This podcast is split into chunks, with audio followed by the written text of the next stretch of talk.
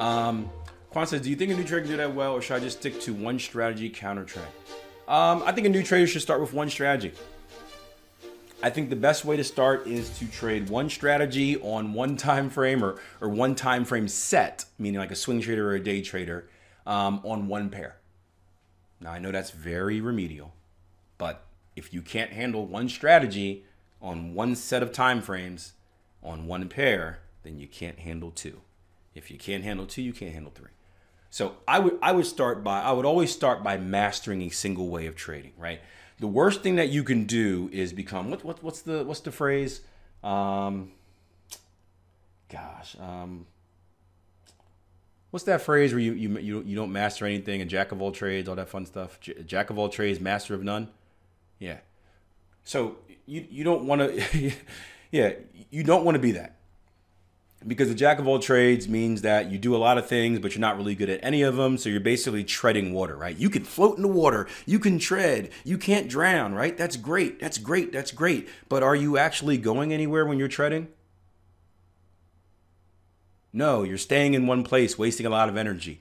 And in the market wasting a lot of energy right is actually wasting a lot of money right? Do you guys know this is a negative sum game? People think Forex is a, is a zero sum game, right? What a zero sum game is, oh, there's got there's a winner for every loser and blah blah blah blah blah, right? There's actually always a winner. The broker, right? I told you about guys about the, the euro yen trade, right? I took a trade on the euro yen last week.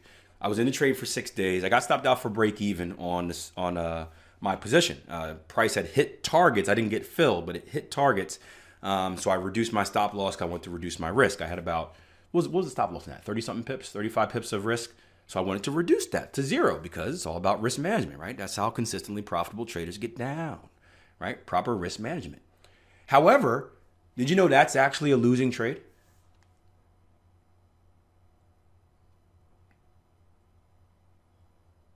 It's technically a, lo- a, losing trade, right? Broker fees, commissions, rollover. Now, again, rollover, I haven't checked it. Rollover can go in your favor as well, right? Sometimes rollover, it depends on what side of the interest rates you're on. It can actually go in your favor. You can get paid by carrying things overnight. That's kind of the whole carry trade concept um, that people do at certain times when the interest rates are out of out of whack. But in general, let's say you're going to pay a rollover fee, you're going to play you know your spreads, your commissions like that. I actually lost money. Now, not a lot of money to make any type of significant difference, but imagine yourself being the jack of all trades again, where you're not really winning, right? And you're losing, but you're kind of trading break even. You're actually still slowly bleeding your account because of those broker fees, because of the cost of doing business, right? So it's fun. It's it's cool to know a lot of things.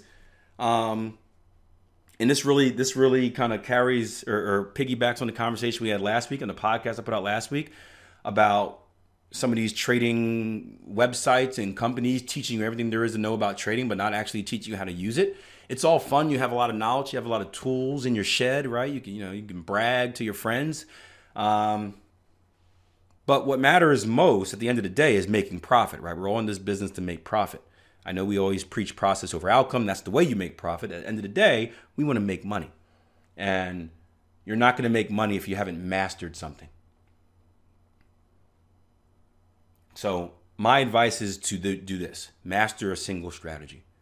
Master a single strategy on a single pair, on, a single set of time frames, right? So, be a swing trader or a day trader. Don't bounce around from every single time frame. After you master that, you should be making money. While you're making money, you can move on to the next thing. And, and that's how I've evolved as a trader. Joseph just says, um, or David just said, you followed the same thing with advanced patterns. Yeah. When I started, and this was after years and years and years and years of failing, right? I started with a single advanced pattern. I started trading Gartley patterns, right? I noticed that I needed complete structure in how I was trading because I was making a lot of psychological mistakes. So I went back to pattern trading because there was the the, the less amount of the least amount of subjectivity, right? It had very strict rules. There's a lot of discretion in, in price action trading, right? Double bottoms, double tops. You know, it's kind of up to the eyes, more artsy than science. Pattern trading, aside from the initial impulse leg, it was all rules based, right? If this level is hit, then it's that. If this level isn't hit, then it's not that. If this is if the A leg does this, then it's broken. If the A leg doesn't do that, then it's invalid, right? Very very strict and simple. And I started trading Gartleys. I started on a uh, I didn't start on a single pair, but I started on a very small portfolio. And as I was making bank on that portfolio, I started adding it, right? Because I was I was trading Gartleys and I was a swing trader, so you can imagine that I had a heck of a lot of free time, right? Gartley pattern, I, I think I took like maybe two or three trades a month. So the rest of that time was spent back testing, and I would back test and I would slowly add to my portfolio until I was trading like a 12 pair portfolio, right? And just and just increasing the amount of opportunities I had, right? Opportunities didn't come that often on a single pair. I may get one one pattern opportunity on a pair every two months, but if I'm trading 12 pairs, obviously the frequency is going to increase. And then after I finished Gartley's, I had a nice portfolio of trading Gartley's. I was in the same thing, right? I was trading well, I was making money, and I had some free time because, you know, as a pattern trader, you don't really do much. You identify it, you put an order on, and then you wait for like a couple weeks on the higher time frames for it to fill. Um, and one of the things I did, aside from like dilly dallying with range bar trading and, and, other strategies and trying to create something of my own to feed my ego, um, I went on to bat patterns. And then I had eventually I went through the same process, and I now I was trading bats and Gartleys. And then I added cipher patterns, and I was trading bats, Gartleys, and ciphers. And then I added more structure trading. Kind of went back to structure trading, and I added structure trading, and then I kind of went back to this and that and this. So I just slowly started adding pieces, um, but only only once I had mastered each one. So I didn't try to do everything at once. I did one thing, I mastered it, and then I worked on another thing, and I added it. And it it, t- it takes time. It takes time. It's it's not an easy process. Um, but you get to the point eventually where you see me here in the live room each and every day. I mean, how many different ways do I trade now?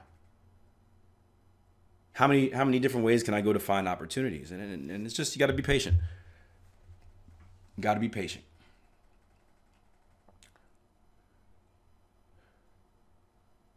Um, curious was that company OTA on the podcast? I'm not going to review. I, I don't know what the company was, um, honestly. Um, I have an idea of what it was, but I don't, I don't know what it was. So yeah, it was it was never actually said, but just know by the pricing, um, and by the trader's experience, I had a feeling of what it was. Um, then do you think CTS is too much for a new trader? No, not if you're good at it. Um, that's going to be the question that you have to ask for yourself. Are, are you good at it? Do you feel overwhelmed? If you feel like you can handle it, I think it's fine. Do you think like it's a little bit too much? You don't trust your eyes enough, too much discretion, um, too many moving pieces? Then doing something simpler may be the answer. But that that's something that you're gonna have to figure out and, and, and really give an honest assessment of yourself. Can I actually do that?